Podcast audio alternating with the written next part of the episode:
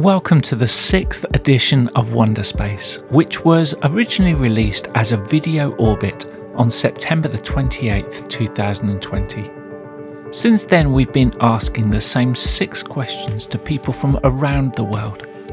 Our questions revolve around life and wonder, places of reset, and stories of hopefulness, which I think we need more than ever. The setting for all of our interviews is a virtual window seat on the space station, from where we see everything from a different perspective. This week, our nighttime orbit takes us from the Iberian Peninsula to the Red Sea, and joining us in this ultimate window seat, we welcome Mohammed Muheisen. Mohammed is a world renowned photographer who has documented major events around the world since 2001.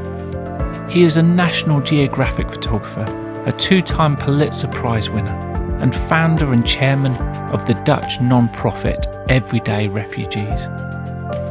I start by asking Mohammed, from this window seat 250 miles above Earth, which place, city, or country would you want us to fly over and why? A place that I would love to, to go back to or fly above, significant to me, actually would be Pakistan. To be more particular, uh, Islamabad. It's a country that I spent four years and a half in, you know, documenting stories in. And when I left, I felt I didn't give enough justice to the story and to the people there before going to Pakistan, I was a little bit nervous. I had this image of this place that I judged from the cover. But the moment I, I got into the country, I was amazed from the people, the hospitality, the kindness, how I was uh, embraced by the people. I was treated very kindly and also i found a lot of untold stories that the world needs to, to know need to hear about it. And this is where actually i believe i became a better photographer. After 10 years of being professional photographer i thought i'm in a level where i'm a fine photographer. But the moment i arrived to pakistan i learned everything again. So this country has a special spot in my heart. The only thing you hear about pakistan is tension uh, violence uh, uh, stereotype. And i had this uh, the same image in my head. But the moment i went in everything changed. So that's where i learned never to judge from the cover. Always give anything a chance to know it better. Mohammed, give us a glimpse into your life story so far with an emphasis on what you are doing currently. My life story or I, I, call it my journey, actually began when I was a very young boy. I was around nine years old, and I met my grandmother's Polaroid. This magical box that when you press a button, a piece of paper comes out, and we keep with us our whole life, became my my hobby, my passion. I fell in love with photography. I was born and raised in Jerusalem um, amid the Israeli-Palestinian conflict, so news was everything surrounding me um, I decided to study journalism to combine my passion with my education and be a better storyteller.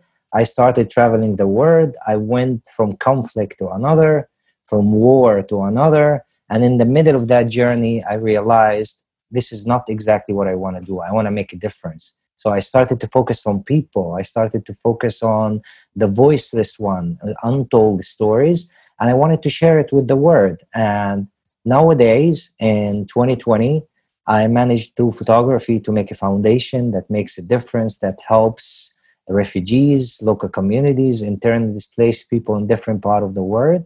I'm a national geographic photographer and i'm proudly the chairman and the founder of everyday refugees foundation where simply through passion through photography we managed to make a difference. I mean i began as a young boy who wanted to do art photography. I fell in love with nature, with colors, with the surroundings, but the environment shaped my path, put me on the road to cover conflicts photography, which was important to document, to share with the world what's happening around them. But also, I realized in the middle of this journey that there's a lot to be done by using this passion in a way to make a difference. Big or small, at least we start somewhere. Where on earth is your place of reset or recharge? It's usually a very classic answer where my heart is, which is Amsterdam. I love this city. It's a place where I get recharged. Whenever I, I cover a story or I travel around the world, I come back to cycle around the canals, to walk with my camera, to show the beauty of our world through pictures. At the end of the day, we are all humans you know? So whatever we meet through this journey we have to put it out in a different way. And for me it's a through capturing pictures.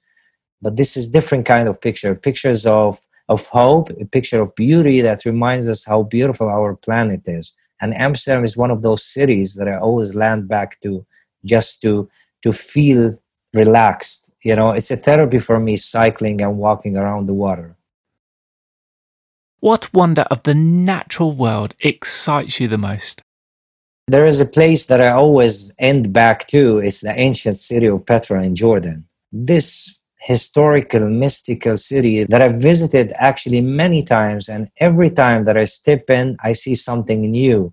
It's just a reminder we are very small in these historical places. History lies above and beneath this place, the energy of this place uh, the feelings you get when you walk in. It's like civilization where there are tens of thousands years ago and it's and we're in 2020 we hardly can compete with.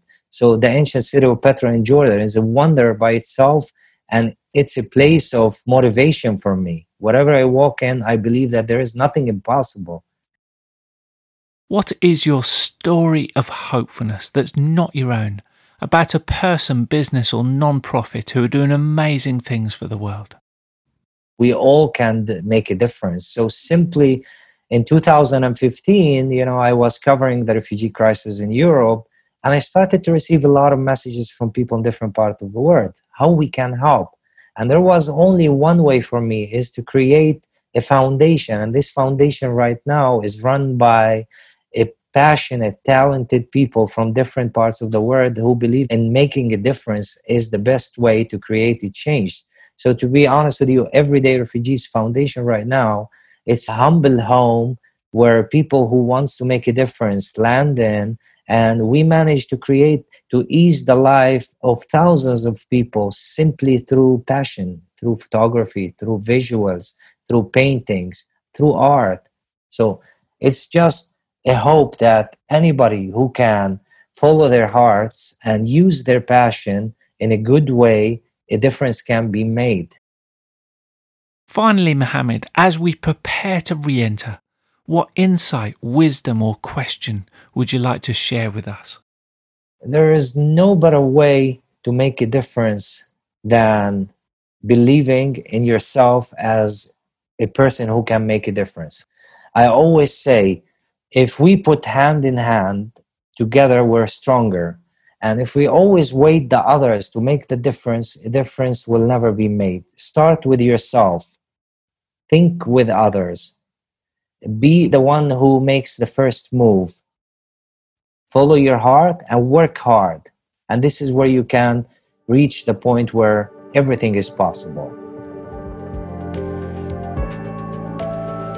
To find out more about the work of Mohammed and to see some of his award winning photography, go to mohammedmuheisen.com and everydayrefugees.org. Some of his work can also be seen at the end of the Wonderspace video orbit, which you can find at ourwonder.space, together with all the previous episodes.